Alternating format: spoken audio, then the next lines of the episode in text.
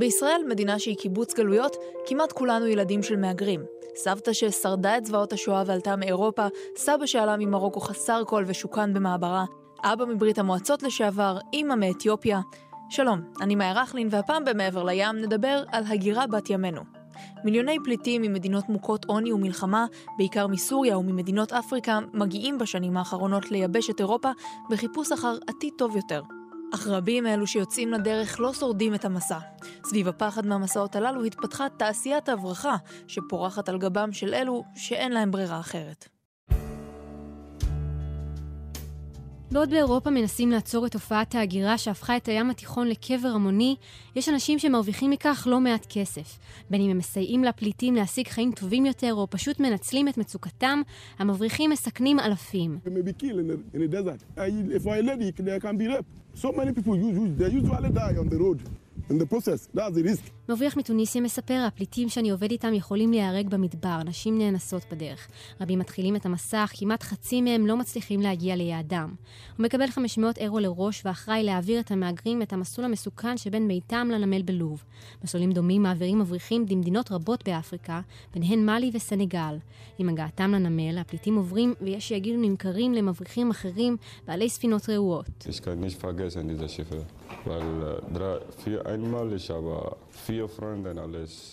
לא אוכל לשכוח את הספינה, מספר פליט שהצליח להגיע לגרמניה. איבדתי ארבעה חברים שהיו על הסיפון שלא ידעו לשחות. גם במזרח התיכון איתנה ורווחית עבודת המבריחים. תמורת כאלפיים דולרים, כשבעת אלפים שקלים, מכוונים המבריחים פליטים מאזורי מלחמה כמו סוריה ותימן לטורקיה, ומשם למדינות האיחוד האירופי. يعني هن هيك هيك يعني بخطر دائم نزلت كم قذيفة بقلب المدرسة عندهم כשהיינו בסוריה היינו בסכנה מתמדת. פצצות פגעו בבית הספר של ילדינו. מוות ומוות. עדיף למות במסע וניסיון להציל את הילדים, מספרת אם לארבעה, שהצליחה להגיע לחופי אירופה בשלום. תופעת ההגירה הבלתי חוקית נפוצה כל כך בסוריה, שבמקולות שכונתיות נמכרות חגורות הצלה למתכוננים למסע. הכסף הגדול של המבריחים נעשה בנמלים, שם גובים מבריחים חברי ארגוני פשע עולמיים מכל פליט בין 4,000 ל-8,000 דולרים כדי לעלות לסיפון. שם גם הסיכון לחיי המהגרים הוא הגדול ביותר.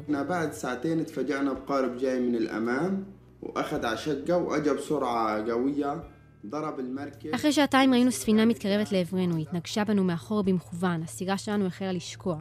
מספר אחד מ-11 הניצולים על הספינה בה היו 400. רבים מהמבריחים נוטשים את הספינות בלב ים ומותירים את המהגרים לקוות לסיוע בינלאומי. When I asked the people who came off the Azadine what had happened, they said the crew had abandoned them and left in speedboats. Is that true? No. המבריחים חשים את התופעה, לטענתם קפטן הספינה הוא תמיד בין המהגרים, אך הם הונחו שלא לחשוף אותו. These smugglers commit some of the worst atrocities imaginable. Beating and killing people, dumping entire boatloads of people miles offshore and leaving them to drown in the dark. המבריחים מבצעים את הזוועות הנוראות ביותר, הורגים אנשים, זונחים ספינות קילומטרים מהחוף ומשאירים אותם לטבוע, אמר אנטוניו גוטרס, ראש נציבות האו"ם לפליטים. אבל רבים מהעולם מזהירים, בשביל להביא לקץ פשע המבריחים יש לפעול להגירה מאורגנת. סיוע אירופי לפליטים שנסים על נפשם ומנסים לשפר את חייהם. אבל לכך דרושות החלטות קשות, שלא בטוח שהאירופאים מעוניינים לקחת. אירופה חיה את המשבר הזה כבר כמה שנים. כל הבחירות ביבשת סבבו סביב שאלת הפליטים והמהגרים, ונדמה שדעת הקהל מקצינה ככל שעובר זמן. כך הפכה עיירה צרפתית מנומנמת בשם קלה למחנה פליטים ענק בשל קרבתה לגבול בריטניה. אז הופנו אליה כל העיניים בצרפת, עד שבשנת 2016 נסגר המחנה, לפחות באופן רשמי. שנתיים לאחר מכן ביקר שם נשיא צרפת עמנואל מקרון, ולרגל ביקורו שוחחו אנשי יומן החוץ עם מתנדבת שנמצאת במקום, וסיפרה ממקור ראשון על החיים בג'ונגל של קלה. איתנו באולפן כתבתנו יערה גם מחורי, שלום. שלום. אז מה נותר מהמחנה שם? מה יש לארגוני הסיוע לומר למקרון? אז מחנה הפליטים בכינויו הג'ונגל הפך ממש לסמל הצרפתי של משבר הפליטים באירופה. היו בו כשבעת אלפים פליטים, אבל לאחר שנסגר לפני שנתיים לא נותר ממנו הרבה. היום על פי הנתונים נמצאים שם רק 700 מבקשי מקלט, ועל פי מה שמספרים ארגוני הסיוע במקום, מצבם של הפליטים לא פשוט בכלל. אז באמת ברוח האווירה הפכפכה זו והביקורת על אה, משטרת צרפת שהיא משתמשת באלימות נגד מי שעדיין נמצאים שם, איך נראה הביקור של נשיא צרפת בקלה? מקרון פגש מהגרים וחברי ארגונים המסייעים להם, אבל הוא גם נועד עם הרשויות המקומיות. הן קראו לנקוט צעדים על מנת למנוע התהוות חוזרת של הג'ונגל. ואנחנו באמת רצינו לשמוע ממקור ראשון מה התחושות כעת בקלה. את שוחחת עם מתנדבת בארגון הסיוע אוטופיה 56, אחד משני הארגונים היחידים שסרבו להיפגש עם הנשיא מקרון בביקורו. נכון, שוחחנו עם שרלוט, היא מתנדבת בארגון, אה, עם הארגון אוטופיה 56 מספק מחסה לפליטים קטינים, הוא מפעיל אלפי מתנדבים שמחלקים מזון, שקי שינה וציוד רפואי, בעיקר בקלה וגם בפריז ובאזורים נוספים בצרפת. בשיחה איתה ניסינו לברר מה המצב ההומניטרי שם כיום. Now uh, in the woods, uh, in the streets, on the bridges. And they try to hide themselves because the conditions are pretty inhuman. And the police always arrest them by taking their stuff and their all the material that we give them to sleep, like sleeping bags and clothes. לא נותר דבר בקלה, הפליטים גרים ביער, ברחובות, מתחת לגשרים ומנסים להתחבא כי התנאים אינם אנושיים. המשטרה אוסרת אותם ולוקחת מהם הכל, גם את מה שאנו נותנים להם כמו שקי שינה ובגדים, כך היא מספרת. אז המשכנו ושאלנו את שרלוט מדוע הארגון של האוטופיה 56 החליט לסרב להיפגש עם הנשיא מקרון. Uh, we declined the invitation. At the end, it was not really a dialogue, it was just a presentation of, of his um, new program, and there were nowhere to speak with him and to explain him how bad his law would be and how bad it is already.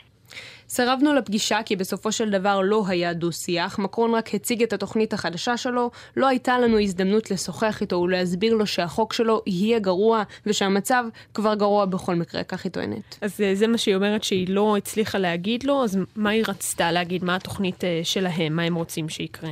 אז בגלל הסמיכות של קלל, בריטניה, רוב הפליטים שמגיעים לעיר מעוניינים לחצות את הגבול לממלכה המאוחדת.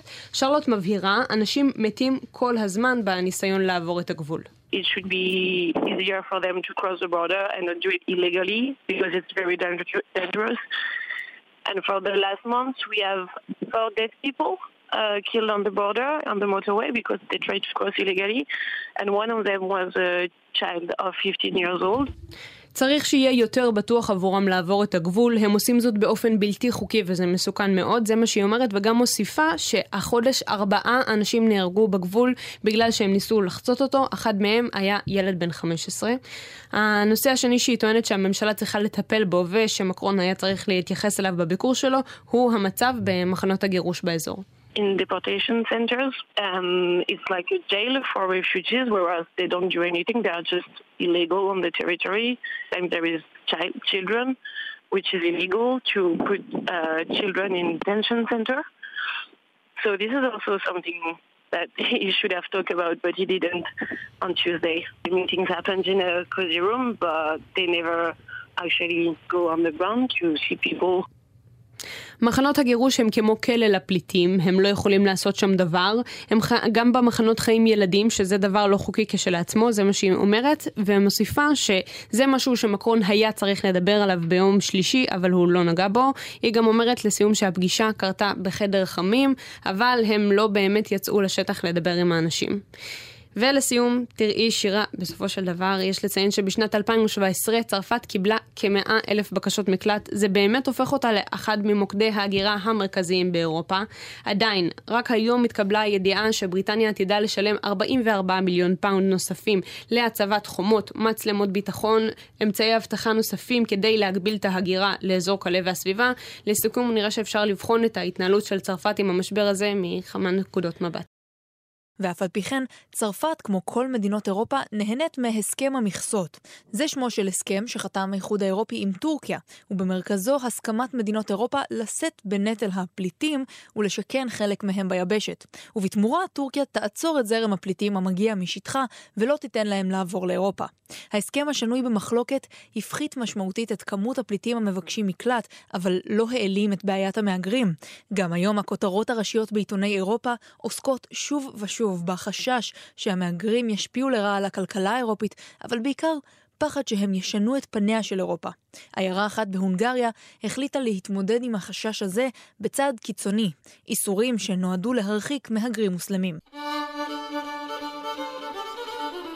מרבדי השלג הנצפים מכל עבר בעיירה ההונגרית אשוטולום הם לא הסיבה לכינויה החדש אוטופיה לבנה. במקום מונהגים איסורים שמטרתם למנוע ממוסלמים להשתכן באזור, כפי שקורה באזורים הנרחבים באירופה. אפשר לראות בעיירה הזאת גרסה מעודכנת לשנת 2017 לתואר הגזע, או קהילה מגוננת על חבריה ומתעקשת לשמור על ייחודה, כפי שמספר העומד בראשה. אנו מזמינים בעיקר אנשים ממערב אירופה, כאלה שלא רוצים לחיות בחברה רב-תרבותית. אנחנו לא רוצים למשוך מוסלמים אל היישוב שלנו, למרות שיש לנו מספר מוסלמים באזור, זה חשוב מאוד ליישוב לשמור על המסורת המקומית. אם מוסלמים רבים יגיעו הנה, הם לא יהיו מסוגלים להשתלב בקהילה הנוצרית, כפי שקרה בקהילות גדולות באירופה. הייתי רוצה שאירופה תשתייך לאירופאים, אסיה לאסייתים, אפריקה לאפריקנים, פשוט מאוד. אשטו לא ממוקמת דקות בודדות מגבול הונגריה-סרביה, אזור שחלפו בו אלפי פליטים יום אחרי יום, לעיתים עשרת אלפים בני אדם חצו את הגבול להונגריה ביממה. מטרת התקנות המקומיות הללו היא להגן על התרבות והמסורת המאוימות מזרם המוסלמים לדברי יוזמיהן, שזליגה שלו עשויה פשוט לייצר בשטחם ולהשפיע על אופי האוכלוסייה המקומית. igen, valószínű, hogy ő már, ő már ייתכן שעל אף שהסכנה שמוסלמים ירצו לבנות פה מסגד לא קיימת כרגע, ראש העיר נערך לעתיד.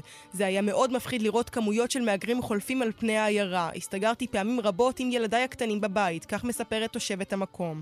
על פי שלטים המוצבים בעיירה, ממש כמו כל תמרור תנועה המורה על איסור, נראים מחוץ לחוק מסגדים, לבוש מוסלמי וכן גם גילויי חיבה פומביים של בני אותו מין. משפטנים רבים חושבים כי החוקים הללו נוגדים את החוקה ההונגרית, וייתכן שעוד החודש הרשויות במדינה ייאלצו לבטלם. בינתיים המקומיים עורכים סיורי אבטחה ליד הגבול, ולצד מחירי הבתים הנמוכים הם מאמינים כי כך אירופאים מהמערב יגיעו למקום.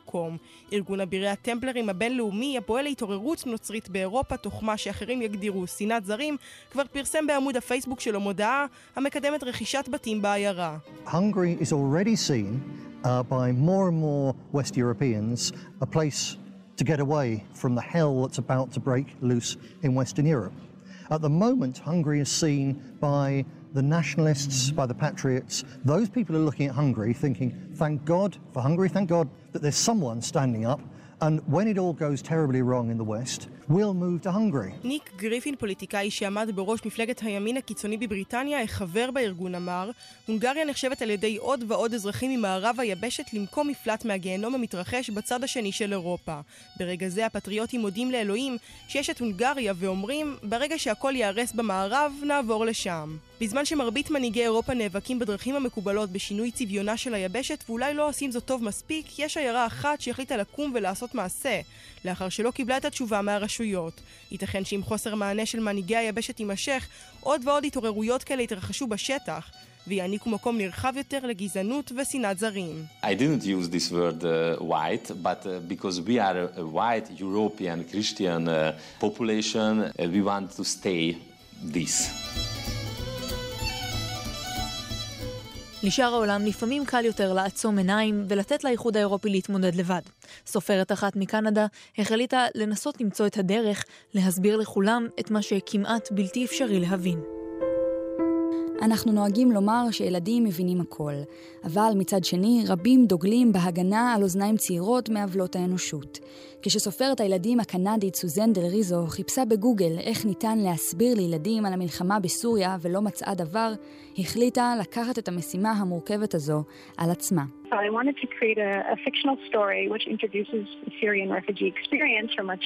of view.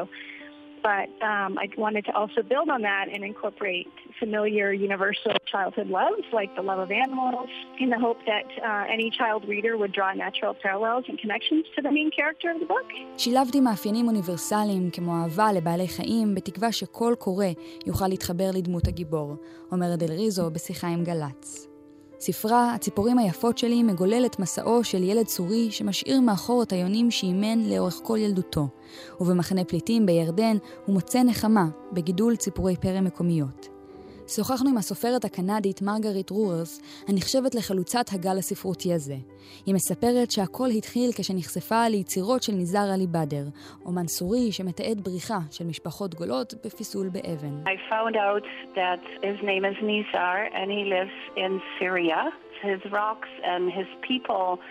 Were telling me a story of fleeing violence. Well, I wanted to explain to children who have not experienced violence what it would be like to leave your home and everything that you know. האבנים והדמויות שהוא מציג סיפרו את סיפור הבריחה מאלימות, מסבירה רוורס. רציתי להסביר לילדים שלא חוו מלחמה איך זה ייראה לעזוב את הבית ואת כל מה שהם מכירים. בהשראת המיצגים של עלי באדר היא יצרה את אבני דרך, סיפורה של רמה שבורחת עם משפחתה לאירופה. לא מזמן היינו חופשיים לצחוק ולשחק, אבל אז הגיעה המלחמה, נכתב בספר. עזבנו עם נהר של זרים כדי למצוא מחדש את החופש. הספר תורגם לערבית על ידי המתרגם פלח רהים.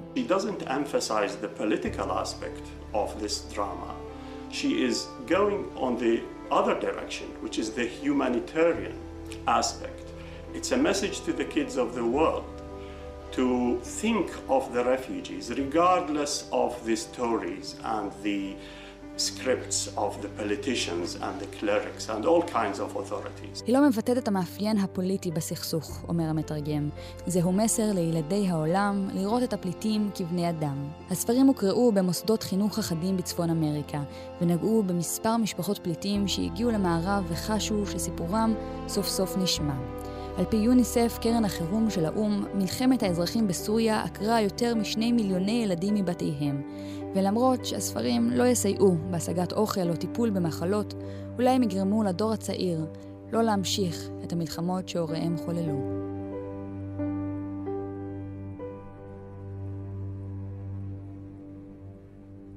תמונות מיליוני הפליטים משתרכים בשיירות ארוכות לעבר אירופה שוות ועולות שוב ושוב, גם כשנדמה שהמשבר שכח והעניין הציבורי עבר הלאה. יש פנים רבות למשבר ההגירה שלא הצלחנו לספר בפרק הזה, ובמובן מסוים ההגירה העולמית היא כמו קרחון בים. תמיד תהיינה עוד שכבות רבות מתחת לפני השטח. את הסיפורים ששמענו היום הביאו נועם דהן, יערה גמיחורי, שיר נאות, קרן בן מרדכי וירדן בויטנר. תודה גם לסיון רדל. עוד פרקים של מעבר לים אפשר למצוא ביישומון גלי צה"ל גלגלצ ובכל יישומוני הפודקאסטים. אני מאיה רכלין, להתראות.